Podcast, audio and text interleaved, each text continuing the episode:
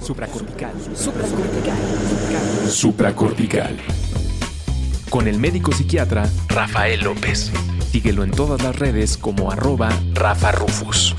No olviden que Supracortical es parte de Sonoro y que puedes encontrar la página de Sonoro doble u doble u doble u punto sonoro media punto com para escuchar todas las producciones que tiene Sonoro, y Supracortical es solo una de ellas.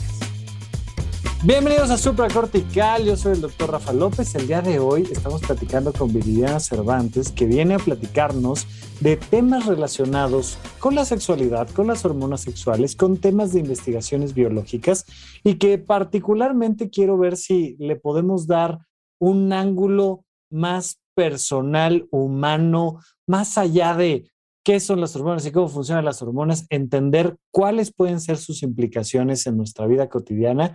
Así es que, Viridiana, bienvenida, cuéntanos un poquito sobre ti. Muchas gracias por invitarme, Rafa.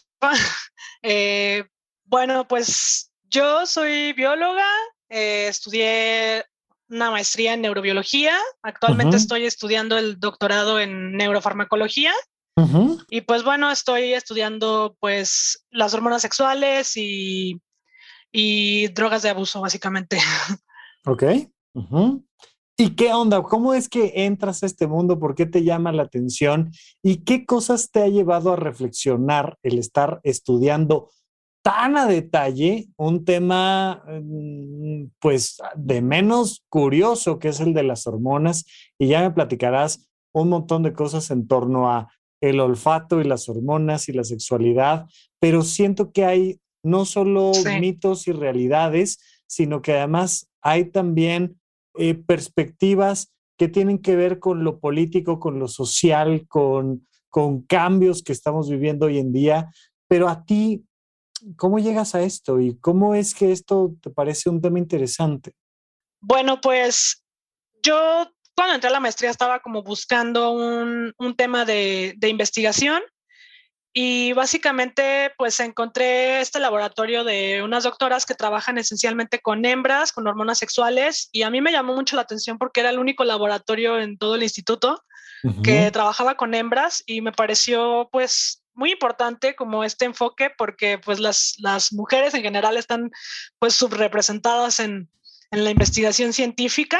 Uh-huh. Y pues también en, pues en toda la investigación preclínica pues siempre se trabaja por default con machos, o sea, se trabaja con ratas machos, y es como de nadie quiere trabajar con hembras porque lidian pues con las hormonas y es, un, es muy complicado, ¿no?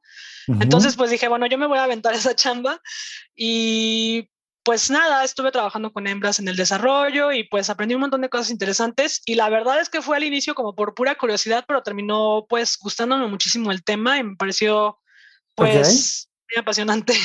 A ver, te quiero preguntar una cosa, porque lo implicas desde tu explicación.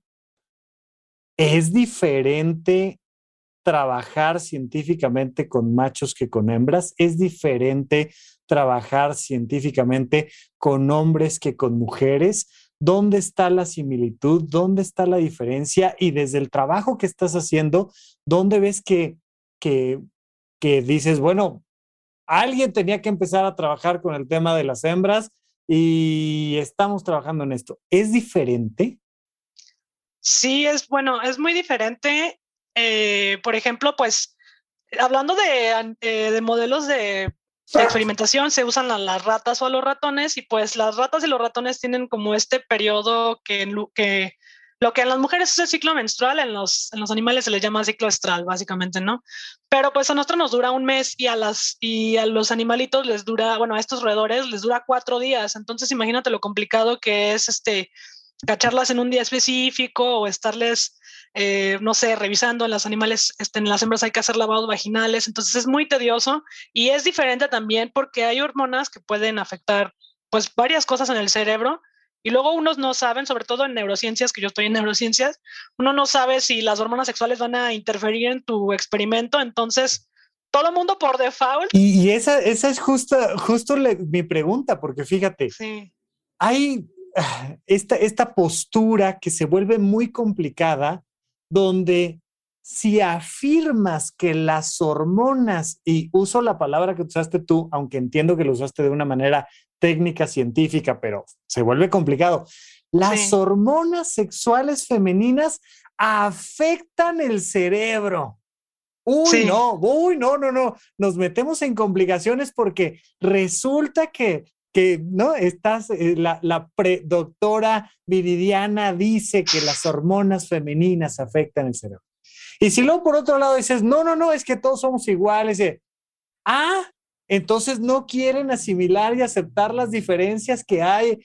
Y la postura, ya no digas tú biológica, porque ahí siento que hay una manera más clara de decir, a ver, estos son los datos, lo que hemos investigado es esto, el resultado estadístico es este, pero desde una perspectiva social, y, y lo tomo porque dijiste, pues en esta postura científica también hay un sesgo de género, donde siempre cuando estudiamos, estudiamos al macho, ¿no? Incluso en los libros de medicina que que yo estudié en, en, en dos mil cuatro y demás, decía, una persona modelo es un hombre blanco de metro setenta que pesa setenta kilos. ¿Cómo ves tú esta perspectiva de género en el sentido, sobre todo que estás tú ahí, en la hormona?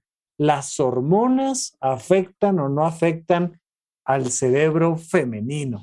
Pues claro que es, claro que se afectan, y eso, pues tener esta, este canon de que pues en la preclínica son los machos y en, ya en la clínica son los hombres y así, ¿no? Pues deja un, pues deja la mitad de la población fuera de las investigaciones. Entonces, pues es una cosa que no se sabía realmente, pues no se sabe, bueno, hasta ahora se empiezan a dar cuenta que pues hay muchas cosas que que sí pueden afectar el, el hecho de excluir a la mitad de la población, ¿no?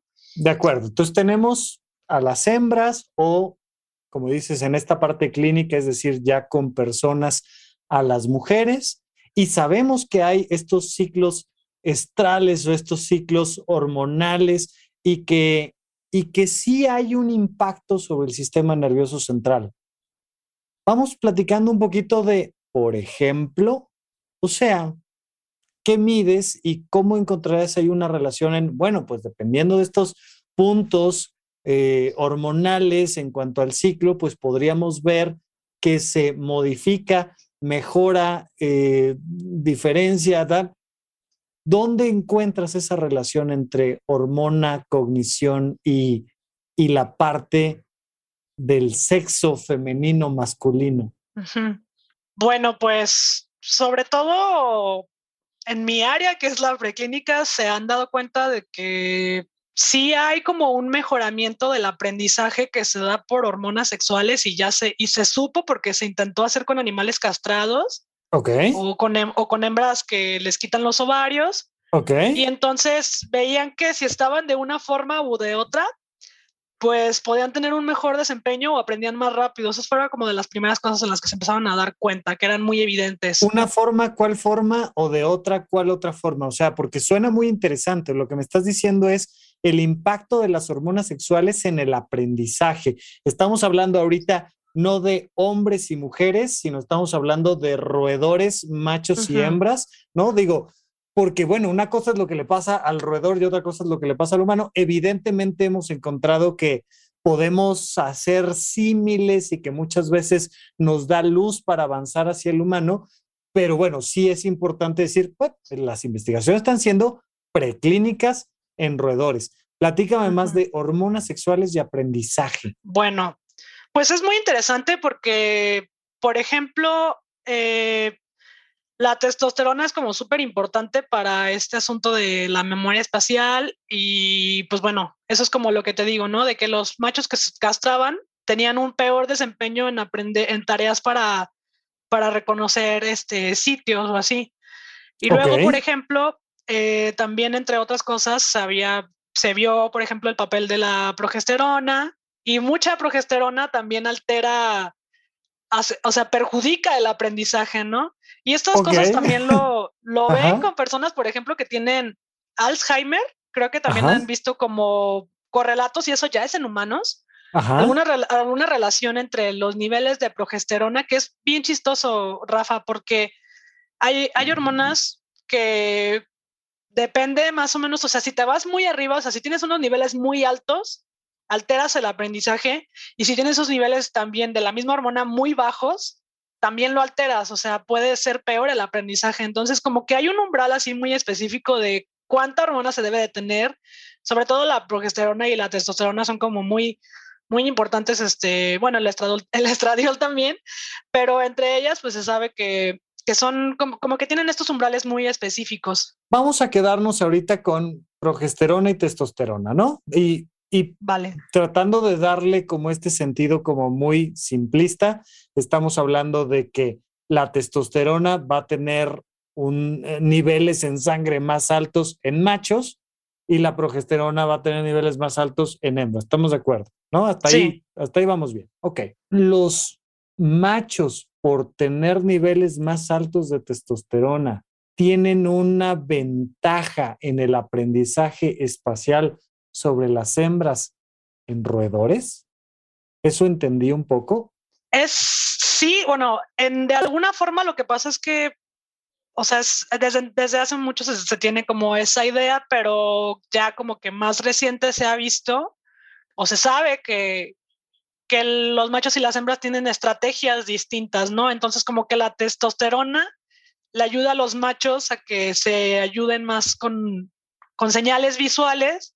Okay. Las hembras, por tener más progesterona y menos testosterona y también más estradiol, tienen una, una orientación espacial que no, está orient- que no se da de la misma forma. O sea, son diferentes y más bien las hembras lo que tienen es este asunto que se llama... Es que no sé cómo decirlo en palabras simples, Rafa. Dilo, perdón. Dilo en palabras complejas y ahorita lo aterrizamos a palabras sí, simples, no te preocupes. Esta cosa que se llama propiocepción, que es cuando sabes en dónde estás, o sea, tú sabes que dónde estás ubicado en espacio, aunque cierres los ojos, tú sabes en qué, en qué posición espacialmente tienes. Ajá. Entonces las hembras, las hembras lo que hacen es orientarse en el espacio va, usando esta estrategia, ¿no? De propiocepción, y los machos son más de estímulos visuales. Okay, entonces, ok, ok, a ver, pues ahí, ahí ca- ca- ca- ca- vamos súper bien y está muy interesante.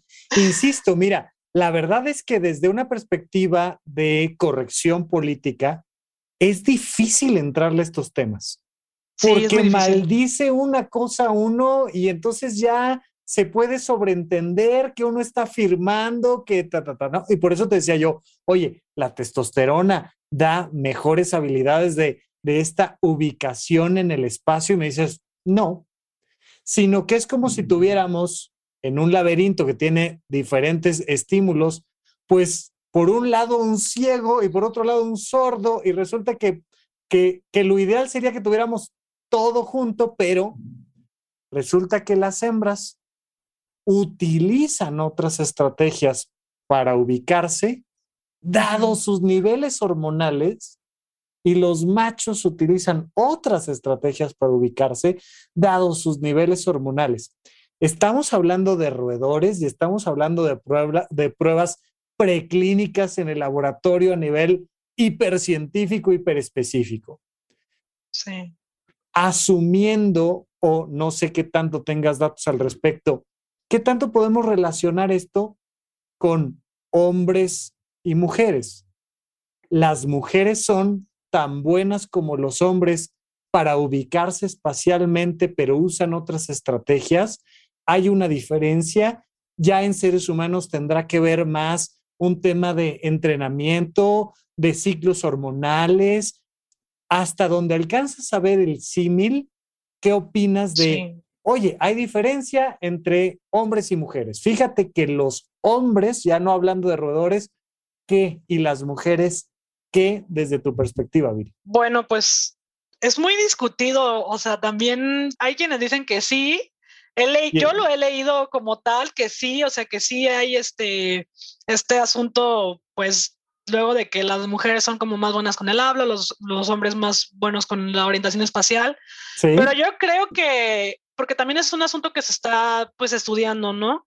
Eh, yo creo que tal vez seguro, seguramente debe de haber una situación muy parecida, porque pues a fin de cuentas pues, ahí está la historia evolutiva, ¿no? Debe haber un mecanismo similar en nosotros, pero así como tal, pues no, o sea, es un tema que se sigue discutiendo muchísimo y... Sobre todo esos estudios los cuestionan mucho porque dan pie a esto, ¿no? A lo que tú llamas, o sea, a lo que tú mencionas, que son estudios polémicos y, y ha habido gente en la historia de la ciencia que ha aprovechado esas, esos asuntos para decir, no, es que los hombres son mejores en esto, pero, pero pues sí, o sea, es una cosa que se sigue y, estudiando y, y, y sigue ha siendo habido, polémica. Ha habido muertos y heridos por todos lados, por eso te decía yo, vente a platicar porque no está tan fácil entrarle al tema. De repente es más, más sencillo decir, aquí están estos datos estadísticos que dicen esto, pero a la hora de comunicarlo, híjole, se vuelve, sí. se vuelve complejo. Mira, te lo digo yo muy claramente, yo me considero un hombre heterosexual cisgénero, pero muy femenino en el sentido de que tengo una gran capacidad de entender el tema de las emociones y de comunicarme verbalmente. Y si me subes a un ring, ¿no? Pues voy a salir normalmente mal parado de si me pongo a agarrarme a golpes. Pero probablemente si mido mis niveles hormonales de testosterona, salgo en rangos promedios. Digo, algún día, este, por diferentes circunstancias, muchas por, por la misma carrera de medicina, pues es, órale, ponga el brazo y vamos a, a, nevi- a, a medir tal hormona, tal este, hemoglobina, glucosa, ¿eh? Y entre otras, oye, pues, ¿cómo andan los niveles de testosterona de Rafa? Pues, pues promedio para un macho de su especie, promedio. Y sin embargo, esta tendencia al teatro y al escenario y al contacto y el trabajo con las emociones y al discurso y, y en toda la hormona, ¿no? Y no sé si... Si, yo te digo mi ejemplo en particular porque yo he visto mis resultados, ¿no? Pero seguramente asumo, porque no lo sé, habrá mujeres que digan, pues, ¿qué crees? Que mis niveles hormonales también están dentro de lo normal, pero yo tengo mucha mejor ubicación espacial, temporal, tac, tac, tac.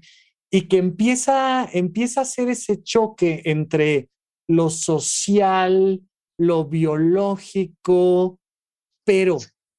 Regresando a roedores, sí podemos decir que los machos roedores, por sus niveles de testosterona, pareciera que sí hay una relación muy importante entre lo visual, que ya desde ahí hay muchas cosas interesantes que comentar, y la ubicación espacial, y la progesterona con la propiocepción, con el saber yo dónde estoy en el espacio. Sí. En las, en las hembras. ¿Estamos de acuerdo hasta ahí? Sí, sí. ¿Qué otra cosa dirías? Fíjate que ha estado interesante, que hemos visto que el estradiol o que la progesterona o que la testosterona que, que nos dé más para meternos en camisa de once varas. Ay, pues no sé, échale, no sé qué decir alguna. específicamente. ¿Alguna que te acuerdes? Eh, bueno, te puedo contar justamente a lo mejor algo relacionado con mis temas, porque pues también... Eh, Estaba justo leyendo este asunto de la susceptibilidad a la, al consumo de drogas, ¿no? Pues tú como psiquiatra sé que sabes mejor que yo que pues las mujeres tienen una tendencia mayor a tener este, pues trastornos del estado de ánimo y también una mayor susceptibilidad a, a, a volverse adictas a una sustancia, ¿no? Entonces, ahí fíjate que, digo, para pa empezar, lo, lo, lo comento por como lo dices.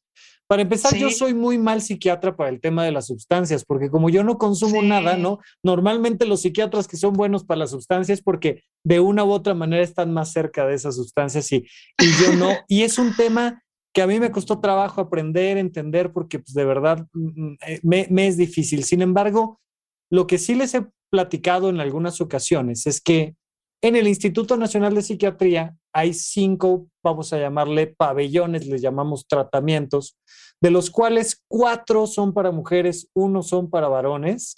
Uh-huh, y de wow. esos cuatro, prácticamente todos, pues el tema principal es emocional, depresión, ansiedad. Mientras que en el de varones, normalmente lo que atendemos son eh, trastornos psicóticos, que esquizofrenia, trastorno bipolar, sí. Este, y bueno, una de las cosas que normalmente atendemos más en varones que en mujeres es trastornos adictivos, temas relacionados con sustancias. Entonces me parecería muy interesante decirte a ti desde tus estudios y lo que tú has visto, si tú consideras que las hembras tienen mayor tendencia a desarrollar cuadros biológicos adictivos que los machos. Sí, eso sí, eso sí es un hecho por completo, y eso en humanos también es un hecho. El asunto okay. que yo creo que es que eso se disimula un poco porque socialmente está pe- eh, peor visto que las mujeres sean adictas. Entonces, como que ese ese pues ese componente social pues limita un poco la conducta de las mujeres en general, ¿no? Okay. Pero, por ejemplo, no sé, las mujeres son más susceptibles al estrés también. Y eso puede hacer también que, que, que puedan caer en estos episodios, ¿no? Pero también una cosa que pues a mí me sorprendió muchísimo, que justo esta semana lo estuve leyendo, y es este asunto de que, por ejemplo, al menos, o sea, voy a hacer una acotación muy específica porque en las demás drogas no sé, pero por lo menos en la cocaína y en el tabaco, cuando las mujeres están en, una, en un periodo específico del ciclo, eh, tienen, esta, tienen como una menor percepción del... del high, ¿sabes? O sea, de la sensación este euforizante de la droga. Sí, eso es un hecho, eso sí, eso es en humanos eh, oye, así por completo. ¿En cuál periodo del ciclo o qué? En la fase, es en la fase de, ay, es que no, no luteinizante y ya. Ajá, ajá. Este, ajá. Es en, si quieres dime más o menos el día, ¿no? O sea, ¿no? Es después sí. de la ovulación, entre la ovulación y la menstruación. Okay, ajá. Hay un, hay un umbral más bajo de la percepción okay. este, del high. Entonces, recordemos que consideramos el día uno del ciclo menstrual en mujeres en el primer día de, de sangrado, ¿no? Cuando viene, sí. eh, cuando, cuando la gente dice, ya me bajó, ya me vino, eh, ahí el día uno que te bajó, ahí es el día uno del ciclo. Y de ahí empezamos a contar pues estos veintiocho días ideales que hay, uh-huh. hay de periodos a periodos. Y pues a la mitad, ¿no? Por ahí del día catorce, es la mitad del ciclo y viene todo este proceso de la ovulación y luego pues ya hacia los últimos días viene este último periodo cercano a la menstruación. Entonces lo que dices es acá en medio entre la mitad que es la ovulación y el final que es la menstruación, de este lado las mujeres perciben menos la subida de la sustancia. Sí. Sí, ¡Órale! Eso es un asunto, sí, es muy interesante. Yo me quedé boquiabierta así cuando dije, así, ese es uno de esos momentos en los que, pues tú, me imagino que, que como estudiante uno tiene como muchos bajones y dices, es que no sé qué hago aquí, ni siquiera sé si esto me va a dar para vivir o un montón de cosas, pero Ajá. luego lees algo o te pasa algo en el laboratorio o lo que sea y dices, ya, ya sé por qué estoy aquí, porque me encanta este tema, porque me encanta lo que estoy leyendo, me encanta lo que aprendo y así. Oye, y pero, pero a ver, muy impresionante. Ajá. Justo me dijiste específicamente con cocaína y con tabaco, me tabaco. dijiste, creo, ¿no? Sí. Ok. Digo, volvemos a lo mismo, en el mundo de la ciencia eso no, no aplica para todo y además siempre estará disponible a discusión, pero, pero me voy a, me voy a volar la barda, o sea, me voy a ir a algo que no dijiste tú, pero mencionaste esta parte de, ay, luego una siente que la vida no tiene sentido. ¿No será precisamente ese mismo efecto hormonal que sí. les complica el tener este high de estar contentas y alegres y tal? Pues es que hay mujeres que de verdad que hacia el cierre de su ciclo se quieren morir y no le encuentran sentido a la vida y están tristes y les dan ganas de llorar y, y entender que pues hay impactos hormonales en nuestra manera de percibir el mundo y que eso no significa ni que estén enfermas, ni que no merezcan trabajar, ni que no, sino todo lo contrario, decir, necesitamos saber que hay personas que requieren un apoyo mayor hacia ciertas circunstancias hormonales y tal. Y digo, suena lógico sí. con lo que dices. Oye, si la cocaína no me hace igual hacia sí. el cierre de mi ciclo menstrual, entonces, ¿qué me va a hacer igual? O sea, sí, sí. Pues está tremendo, ¿no? Sí, de hecho, o sea, es muy interesante porque pues tanto la progesterona, el estradiol y la testosterona son, son este, hormonas que, son, que tienen efecto antidepresivo por sí mismas, ¿no? Entonces yo, yo siento que esto del, del, bueno, también hay mucha gente que tiene esa teoría, ¿no? Eh, yo la verdad nunca lo he leído de una fuente seria, pero lo he escuchado así como entre colegas y esto, de que seguramente este, este bajón que se está dando de progesterona a final del ciclo pues justamente tiene que ver con, este, con esta sensación eh, disfórica, ¿no? O sea, y justo también, por ejemplo, el, el asunto de la, el asunto del, de la depresión postparto, pues imagínate tener la progesterona por el cielo y de Híjole. la nada ya nada. Ese o es sea, un súper bajón. A ver, nada ¿sí? más aventando aquí algunas estadísticas que yo traigo en la mente, no, no necesariamente son las más actuales, pero en algún momento han sido ciertas. Estamos hablando de alrededor de un veinte por ciento de mujeres que estuvieron, ¿no? Llegaron al ciclo final del embarazo, tienen el parto, veinte por ciento que caen en una depresión clínica. Sí. Digo, yo siempre he insistido, súmale el bajón de la progesterona y tal, pero, pero además súmale que las dejan solas, pero que este, no duermen, sí. pero no, o sea, se suman un montón de factores más, pero lo que dices es, vengo con una adicción hormonal, ¿no? Mi ¿Sí? propio cuerpo me está dando este, ahí mis recursos hormonales, hormonales, hormonales, y luego nace la criatura y vas para abajo. Y pues sí. te impacta profundamente en el cerebro. Claro que sí, sí. ¿Quién eres? Esa es la pregunta que le hacía la oruga a Alicia en el País de las Maravillas. Y esa es la pregunta que todos los seres humanos se han hecho. Desde lo más profundo de la historia de nuestra humanidad, nos hemos preguntado, ¿quién soy?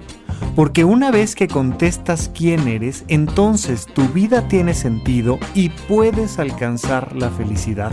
No antes, porque si no sabes quién eres, vas a estar tratando de satisfacer a todos los demás y al final te va a quedar un hueco en el alma porque tú no sabes quién eres, no sabes qué quieres y no sabes cómo construir tu realización personal. Por eso comenzamos el curso uno del conocimiento de uno mismo dentro de horizonte uno punto com con esa pregunta en concreto. Vamos a ir obteniendo las herramientas necesarias para darle respuesta a esa gran pregunta filosófica que además se va respondiendo todo el tiempo constantemente, pero que cada vez que la respondes notas claramente cómo te acercas a tu felicidad, a la armonía personal y elevas la calidad de tu vida. No olvides que puedes encontrar el curso del conocimiento de uno mismo y un montón de contenido más, además de actividades virtuales y presenciales en horizonte uno punto com. Te puedes suscribir a través de la página web horizonte uno punto com y te cuesta trescientos ochenta pesos mensuales, más o menos alrededor de veinte dólares, y puedes suscribirte y también cancelar tu suscripción en el momento en el que tú lo desees. Pero por lo pronto, recuerda que el curso uno son más de veinte horas de contenido para elevar la calidad de tu vida aquí y ahora.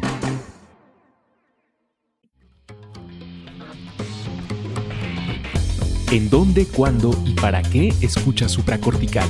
Comparte tu experiencia en redes sociales para que más personas conozcan este podcast. Sigue al doctor Rafa López en todos lados como arroba Rafa Rufus. Oye, un poco me has dado como malas noticias, digo, la, la, la, de, la de la ubicación espacial. Bien, ya dijimos que ellas utilizan una estrategia y ellos utilizan otra, y que ellos son más visuales y ellas son más autoperceptivas. Esa la vamos a dejar como neutra.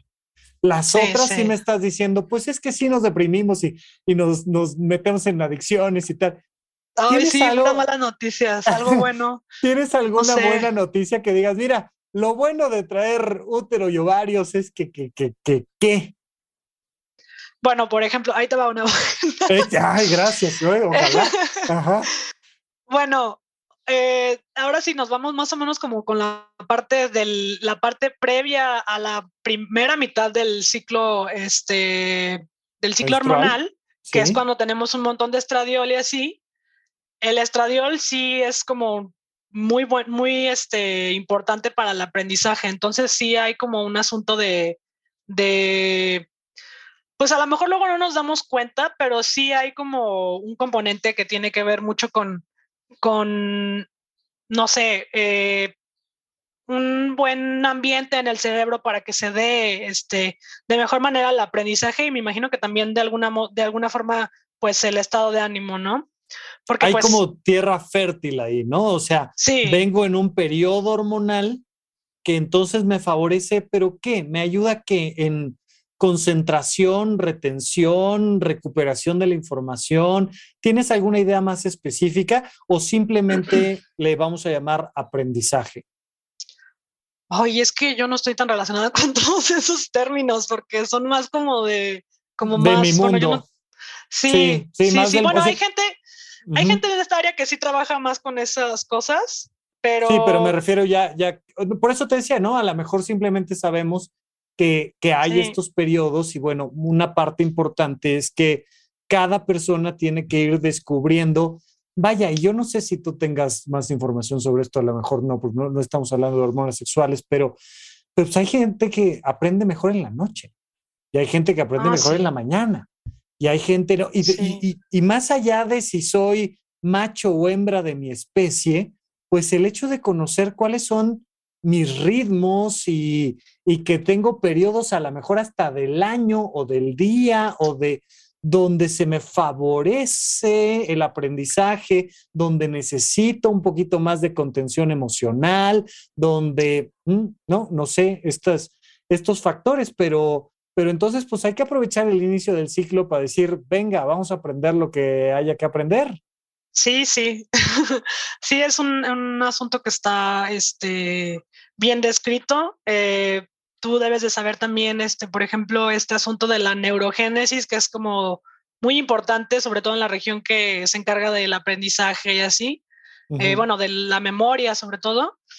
Eh, pues el estradiol es una de las hormonas que se encargan de promover la neurogénesis, ¿no? Entonces, por eso te digo que tiene que ver con la memoria y sí con la, pues con la formación de, pues nuevas conexiones neuronales y pues, pues este asunto, ¿no? Y es muy interesante porque estás, digamos que en la primera fase del ciclo el estradiol está promoviendo como neurogénesis y luego pasas a la otra parte y empiezan como los picos de progesterona y entonces la progesterona promueve pues a lo mejor sí este, cambia el, el estado de ánimo y todas estas cosas, pero la progesterona también promueve que la, se dé como una supervivencia de, de, esos, de esas nuevas neuronas que se formaron en, en, la, en la etapa previa, ¿no? Y entonces como que fortalece lo que Órale. se formó en la primera parte. Ajá. Eso está interesante porque desde mi campo, el estrés, la depresión... Si algo afectan es la memoria la y neuro. el aprendizaje. Sí. Pero aquí me dices, fíjate que en la primera mitad veníamos aprendiendo cosas y en la segunda mitad la arraigamos. Está interesante. Y, y digo, bueno, es que me, me da para, para pensar muchas cosas. Mira, te, te quería comentar, estoy leyendo, estoy ya casi por, por terminar, un libro muy lindo, muy interesante que se llama El síndrome de la impostora. Y entonces, okay. en el síndrome de la impostora, ¿no? Es un, es un libro con una, con una narrativa muy feminista y te dice, sí, sí, todos hablamos del síndrome del impostor, pero en realidad quien más tiene síndrome del impostor son las mujeres. Y te va presentando sus estadísticas y sus ejemplos y tal, tal, tal. Y pues mucho habla de un tema de confianza y habla de que las mujeres necesitan sentirse cien por ciento capacitadas antes de aventarse a intentar algo, como antes de aventarse a ser entrevistadas en un podcast o cualquier cosa. Y, y, y los hombres somos más aventados, ¿no? En el sí. sentido de decir, pues ahí le vamos viendo, ahí a ver cómo nos sale, no importa, tal, tal, tal. Sí, sí, sí. ¿Has visto en cuanto a temas? Es que es difícil porque en roedores no, no sabría ni siquiera cómo se mide el síndrome del impostor, ¿no? Pero no sé, ¿has visto algo tengan. que tenga que ver con confianza, determinación, este, a, a, asumir riesgos, que tenga que ver con hormonas sexuales o no? Porque también en los seres humanos siento yo que el contexto social se vuelve mucho más importante sí. que en otras especies. Sí, sí, definitivamente. Pues no, la verdad yo no, no, no estoy... No estoy informada respecto a eso. ¿No has visto algo al respecto? Es que mira, Ajá. digo... Eh, eh, En, en la ciencia, y lo sabes perfecto, es tan importante lo que afirmamos como lo que negamos. Y de repente decir, no hay información sobre esto, pues me puede a mí hacer pensar que una niña, y me refiero, ¿no? Una mujer cisgénero, por, por hablar claramente, pues puede desarrollar su confianza en la medida en la que su contexto le ayude, o puede fácilmente, por este contexto machista en el que vivimos, ver minada su confianza.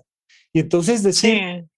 ah, lo que decías al principio, ¿no? Esta, esta cosa de, dadas algunas investigaciones científicas sesgadas, caemos en conclusiones absolutistas que nos meten en problemas. Para decirlo en un español más claro, es, pues un día dijimos que esto y nos jodimos a media población, ¿no? Y entonces decir, pues es que, ¿qué crees? Que las hormonas sexuales afectan el cerebro de las mujeres y entonces nos sirve para reafirmar un contexto social inadecuado donde le decimos a las mujeres que no intenten, que no pueden, que no son capaces, que no entienden sí. que, que algo. ¿Cómo lo has vivido tú? Porque por un lado eres una chica que está haciendo un doctorado de un tema del que pocas personas se meten tan a profundidad, y por otro lado te vas encontrando con que sí hay temas hormonales que te pueden afectar emocionalmente, que te pueden afectar cognitivamente, y que ¿cómo lo vives tú en ese sentido más de Viridiana y más feminista la pregunta? Pues fíjate que, o sea, bueno, yo lo veo en mí, en mis compañeras, que sí tenemos como mucho este asunto de, de la inseguridad, ¿no? Es una cosa que se vive día a día en la academia.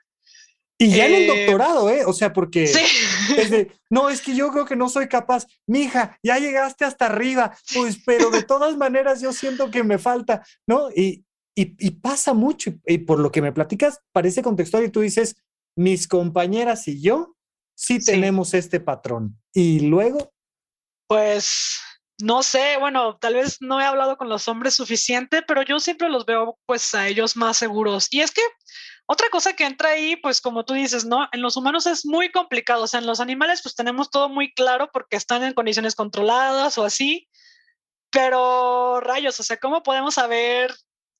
Pues, por ejemplo, los, las cosas que se hacen en, human, en humanos, no sabemos este, qué cosas de todo lo demás que está pasando, de, no sé si tienen bienestar económico o demás. Este, pues lo hace todo muy complejo, ¿no? Uh-huh. Entonces... pues sí, pues vas navegando con, conforme puedes y básicamente, no sé, o sea, a mí hasta el otro día una compañera en el laboratorio que yo me dice, ¿cómo vas? Y yo, no, pues súper mal porque no me salió esto, bla, bla, bla, y así es. O sea, yo creo que en el laboratorio cuando salen las cosas bien, pues es un día para festejar, ¿no? Pero la, la norma es que no salgan bien. Sí, y entonces ajá. ella me dice, me dice, ay, tú resiste que no sé qué, y este, ¿cómo me dijo? Que esto es de constancia, acuérdate que eso se trata de pura constancia. Y entonces pues ese asunto, ¿no? Yo la verdad siento que pues sí, conforme he avanzado en mis estudios, sí está este asunto más como de, de ser constante, porque siento que un montón de veces ya hubiera tirado la toalla, pero pues por alguna razón u otra no lo hice, mis compañeras igual, entonces pues ahí... es un poco ir navegando contracorriente y resignándote, ¿no? Si algún estudio, que asumo yo que no lo hay, dijera que por ser mujer tienes todas las desventajas cognitivas, eh, todas las desventajas físicas, espaciales, ¿no? O sea, eh, cosas que, que, que nos quedan muy claras, por ejemplo, es que en cuanto a, a el sexo al que pertenecemos, sí nos cambia la estatura, el volumen, la masa muscular, o sea, y, y, y podemos decir, ah, pues es que los hombres somos más que las mujeres, nomás mídenos y vas a ver sí. que de estatura nos las llevamos a todos. Si eso existiera, ¿cómo le dirías tú a, a una niña que está empezando a estudiar, a una adolescente, a una chica joven, a una mujer de cincuenta años, sesenta años? ¿Cuál sería el, el sí, traemos este hándicap, por decirlo de alguna manera, desde, desde, el, cromos, desde el doble cromosoma X, ajá. pero ¿y? O sea, ¿cómo lo ven sí. ustedes? ¿Cómo lo ves tú? ¿Cuál sería la recomendación? Que insisto, creo yo que no, o sea, creo yo que, creo yo que al final nos vamos a dar cuenta de que es más como lo que decíamos de la propiocepción, de que tienen estrategias de unas maneras y nosotros tenemos estrategias de otras, que ahorita te quiero ajá. meter un poquito más en camisa de once varas, pero, pero ¿cómo, ¿cómo le entrarías tú un tema de decir, pues ¿qué crees? Que sí somos más chaparras todas. ¿Y? Sí, pues mira, eh, primero quiero hacer como un pequeño disclaimer de que, ¿sí?, pues ra- realmente este asunto de una cosa, bueno, una cosa u otra, es más fácil verlo, por ejemplo, en los animales de laboratorio, porque están, como te digo, en condiciones controladas. Pero sí, este otro asunto en los humanos, y bueno, se sabe también que, pues realmente el sexo es un espectro en todos los niveles, ¿no? O sea, bueno, no en todos, por ejemplo, pero en muchos niveles es un espectro. Entonces, no somos completamente femeninos o masculinos. O sea, como que hay varios que estamos entre... Hay un, una barrera, no sé, una frontera y otra, y pues todos estamos como en puntos este, específicos y con las hormonas grises, iguales. No, no hay, no hay negro, ajá, y blanco, sino que somos, sí, un montón de grises. Y, y, y digo, en ese sentido, en un nivel muy biológico, pero te lo pregunto, en esto sabrás más tú que yo, pero los seres humanos sí somos muy particulares en cuanto a que la diversidad sí es muy real en nosotros. O sea, no solo es un, sí, constructo psicológico social, sino que genuinamente somos diversos de estatura, de piel, de niveles hormonales, de capacidades cognitivas, de deseos, de, ¿no? Y te puedes, uh-huh, encontrar una mujer muy, entre comillas, masculina y un hombre muy femenino y, sí, y mujeres muy altas y muy fuertes y hombres pequeños y débiles y Y, y, y tenemos una diversidad tremenda desde una perspectiva biológica. ¿Hay, sí, animales que sean mucho más negro y blanco? Mm, no sé. Okay, o okay. sea, te diría que es, en los ratones es muy fácil, pero pues no, o sea, no podemos saberlo. O sea... Ok. ¿Hay cambios que me pudieras platicar de decir, pues fíjate que hemos visto que estas personas que hacen esto, les pasa esto como si fueran... y viceversa? Sí, sí, sí. ¿Y qué me cuentas? Sí. Fíjate que ese tema es todo un hobby para mí porque, uh-huh, pues el asunto este de las hormonas sexuales pues me interesa muchísimo y yo solo por, por curiosidad, porque ni siquiera estoy trabajando con eso, pues me he aventado a leer un montón de cosas. Sí. Y lo último que leí eh, hace ya un rato, pero era un trabajo res, eh, muy reciente, hablaban de, bueno, de que hay, pues, no sé, en los mensajes que luego nos estuvimos este, compartiendo tú y yo, te, te había mostrado este asunto de que hay como este espectro también en el cerebro, ¿no? Y que hay, hay zonas en el cerebro que son femeninas o masculinas y que en realidad todos somos una mezcla de, de, este, de estas este, zonas. Tenemos un cerebro que tiene mezclas de estas zonas, que es un cerebro como mosaico. Pero hay regiones que son pues como más específicas, que tienen como más... este Eh, pues este dimorfismo sexual, y está pues una región en el hipotálamo que es la que se encarga, la parte que se encarga de pues que el, el alimento, las hormonas y todas estas cosas de homeostasis, de, de equilibrio de, del cuerpo. Eh, pues hay alguna una región en el cerebro eh, que ya se han visto que tienen correlatos, ¿no? Este, mujeres trans, así sin hormonas ni nada, tienen esa región muy parecida a las mujeres cisgénero. Este, y pues es una cosa muy interesante, ¿no? Y, y que dices, oye, no se ha hormonado, sino que cuando vemos su cerebro es como una mujer cisgénero. Sí, al menos en esa región. Y, pero, si te, pero si ves todo lo demás, pues va a pasar lo mismo que con los otros cerebros, ¿no? O sea, la mayoría de las mujeres trans tienen esta región parecida al promedio de las mujeres cisgénero. Pero pues el resto de su cerebro, pues igual es un mosaico igual que... que el, el resto de las regiones de, nos, de los cerebros, ¿no? Y está ese, sí, asunto, es muy interesante. Y, y, y esas son cosas interesantes, ¿no? Porque, porque en este absolutismo de si tienes cromosoma equis equis, pues entonces eres mujer y te friegas, sí, y se acabó. Y si tienes eh, cromosomas equis ye, pues entonces eres hombre y te friegas y se acabó. Y resulta, sí, que... hay ahí algunas activaciones dentro de los genes, independientemente del cromosoma, que entonces genuinamente genera esta diversidad biológica y genera este empalmamiento donde dices, es una mujer. Sí. No, no, pero es eh. que el equis ye, pues ve el cerebro y ve cómo se expresaron los genes en esta persona de esta manera y, y ahí está. Ajá, claro. Sí, o sea, porque luego yo he tenido como discusiones en internet de es que los cerebros rosas y los cerebros azules no existen, así de, ok, no, no existen, no existe, como, es, como te decía, ¿no? No somos un lado por completo y no es nada más en nuestro cerebro, somos una mezcla de, to- de, de rasgos femeninos y masculinos, ¿no? Pero también, eh, o sea, ya llevándolo a otro nivel, que sería un poco más al nivel hormonal, eh, ya no me acuerdo si, si lo que leí era eh, hombres, hombres trans eh, con hombres cisgénero o mujeres eh, trans con mujeres cisgénero. Uno pero estaba esta, simi- esta similitud en, en, por ejemplo, en los como niveles de expresión de receptores a, creo que testosterona, algo así. Entonces, ya no es nada más los niveles hormonales, sino cómo el cuerpo está percibiendo esa hormona. Y eso es una cosa que es demasiado complicada de medir, ¿no? O sea, pues ¿cómo vas a ir a medirle los receptores hormonales a, a alguien? O sea, primero de dónde. No, le tienes que sacar cómo, el encéfalo, ¿no? Licuarlo y hacer sí. una serie de estudios al respecto.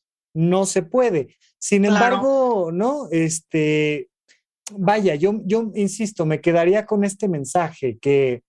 que se vuelve difícil de afirmar algo porque parecieran contradictorias las señales, pero por un lado sí, sí hay cerebros masculinos y cerebros femeninos, pero por otro lado la diversidad es una realidad biológica en los seres humanos. Sí. ¿No? Y entonces somos más este, este pixelaje entre cuadritos rosas y cuadritos azules que se van sí, reacomodando sí, sí. de una manera y de otra, pero que sí podemos decir, pues mira, es rosa con azul y este más uh-huh. bien es azul con rosa, pero ahí sí, estamos sí, sí. entremetidos en toda la diversidad. Eh, ya vamos un poco hacia el cierre, no sé si, si haya algún dato, algún comentario, alguna perspectiva social, alguna recomendación, lo que sea que digas, que no se me vaya a olvidar comentar ahí en el podcast esto, pero, pero vaya, un poco ese ha sido... tratar de dar mi mensaje de decir, antes que nada, no hay postura simplista.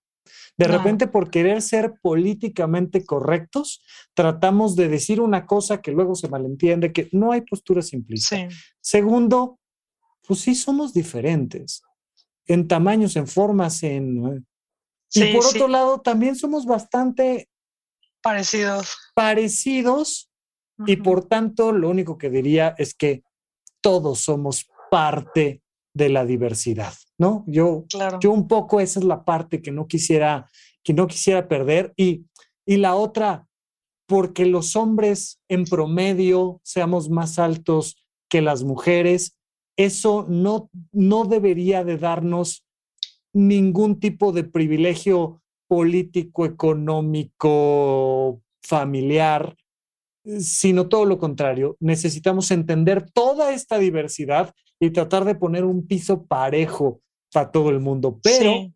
yo no sé si a ti haya algo que digas, que no se me olvide comentar esto, que les dejo aquí este último ejemplo, una última recomendación de algo. Pues sí, yo creo que más que nada como para dejarlo muy claro, o sea, un poquito retomando esta cosa que estábamos viendo de cómo afectan las hormonas Eh, por ejemplo, nuestra forma de aprender o así en, en el periodo menstrual, sí. pues recordar este, o sea, traer esa información, pero de la mano con este asunto del espectro sexual que pues es, es también, también aplica en términos hormonales. Entonces, eh, pues estos datos se sacan pues, de la población en general, pero si tú agarras una mujer aleatoria, no es probable que, que esta mujer represente a toda la población, ¿no? O sea, va a ser muy diferente. No, más bien lo probable es que no la, que represente, no la represente de sí. alguna manera, ¿no? Es, y esto es una sí. cosa muy curiosa que, que yo viví con el mundo de la moda, fíjate.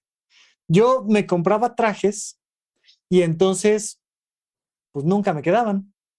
Ajá. Siempre el hombro, la manga, el ancho... Les decía, ¿qué onda que nunca me quedan los trajes? Y me decían, pues es que son trajes pensados para todos. Y como son trajes pensados para todos, no le quedan bien a nadie, ¿no? Y entonces sí, sí. te tienes que mandar a hacer un traje a la medida para que te quede bien a ti. Y un poco nuestra vida, nuestra educación, sí. nuestra economía, nuestra religión, nuestros encuentros sexuales, nuestro consumo de sustancias o no, o lo que sea, pues tiene que ser un traje hecho a la medida porque la afirmación que viene bien para todos nunca va a venir bien para nadie. Y, claro. y es muy interesante lo que dices. Sí, sí. Y pues también con esto del cerebro, este, pues sí, ¿no? Te decía que están como todos estos... Eh, el cerebro dividido en un montón de regiones y algunos tenemos tantas regiones femeninas, masculinas y somos una mezcla. Y pues este asunto de que no es estático, ¿no? Que podemos tener regiones que son masculinas en un momento de nuestra vida y por algún evento o algo así, el estrés puede hacer que esas re- regiones cambien su configuración a ser de masculinas a femeninas. Y pues también este asunto de que... Eh, se, según lo que, lo que, lo que he leído, pues solamente... las personas que están solamente entre una frontera, o sea, de un lado, de un lado completamente masculinizado, por ejemplo, son solamente como el cinco por ciento y completa, completamente eh, feminizadas son solamente como el cinco por ciento. Entonces, todo el noventa por ciento de la población que queda, pues estamos eh, inmersos en esta, en esta, en este mosaico cerebral que no es estático. Y, por ejemplo, también un poco retomando esto que me decías de cómo le dirías a una niña, este, que tiene todas estas desventajas y bla, bla, bla. Pues aparte de eso, pues el cerebro es plástico. Entonces el cerebro puede adoptar cualquier, este, cualquier aprendizaje, cualquier hábito, lo que sea, y cambiar. Entonces, pues si por ejemplo tenemos alguna condición o lo que sea que nos, nos limita en, en lo que sea, pues podemos trabajar eh, o aprender o practicar o lo que sea para poder este, ser pues, pues más maestros en esa, en esa cosa, ¿no? Claro, y ahí está el impacto del entorno, del contexto, y entonces, sí. pues hombres y mujeres podemos aprender a ubicarnos espacialmente a través de nuestra visión, y hombres y mujeres podemos aprender temas de, de autopercepción y, y tener esta posibilidad de combinar lo que sea, ¿no? Yo, yo, por ejemplo, siempre he dicho que yo había hecho mucho teatro, circo y diferentes cosas, pero cuando me metí a estudiar ballet y, y hice varios años de la carrera de la carrera de la Royal Academy of Dance, dije yo, es que esta autopercepción, ¿no?, me ha cambiado mi manera de, de pararme y de comprender mm. dónde está mi hombro, pero mi codo, pero la mano, pero... Ok, ok, súper. Y que va mucho con una cosa muy femenina de que escuchas la música y colocas el brazo y, y me sí. dio una manera diferente de pararme en el escenario y demás. Y bueno, a mí me encantaría que las mujeres, ¿no? Y hey, les recomiendo, porque lo estoy leyendo, el síndrome uh-huh. de la impostora, que las mujeres se arriesguen más, aviéntate sí. más, hacer lo que, lo que te venga en gana, y si sale bien y si no sale bien, no importa, porque el cerebro es plástico y porque vas a aprender y porque somos diversos y porque la vida cambia y porque lo que tú quieras y gustes y mandes. Viri, mil gracias por acompañarnos, gracias por comentar un poco más sobre el tema del cerebro masculino y femenino, y pues cuando gustes por acá seguimos platicando. Muchas gracias, Rafa. Pues todo un placer eh, haber estado acá. El más feliz, de verdad. Mil sí. gracias, cuídate mucho y hasta la próxima. Gracias. Gracias por escuchar Supracortical. En verdad me interesa muchísimo conocer tu opinión sobre este episodio o cualquier otro que quieras platicarme. Puedes encontrarme como arroba Rafa Rufus en Twitter, en Facebook y en Instagram. Quiero darte las gracias por escuchar Supracortical y sobre todo por suscribirte y seguirme donde sea que estés escuchando este programa, y así te puedes enterar todo el tiempo de nuestros próximos estrenos.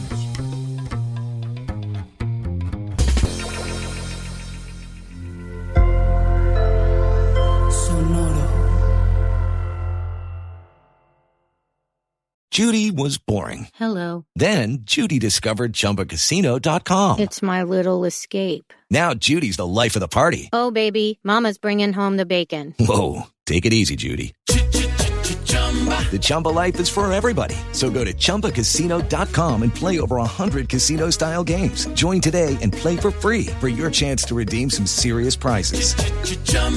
Chumba Casino dot com. No purchase necessary. Void where prohibited by law. eighteen plus terms and conditions apply. See website for details. ¿Quieres regalar más que flores este Día de las Madres? The Home Depot te da una idea.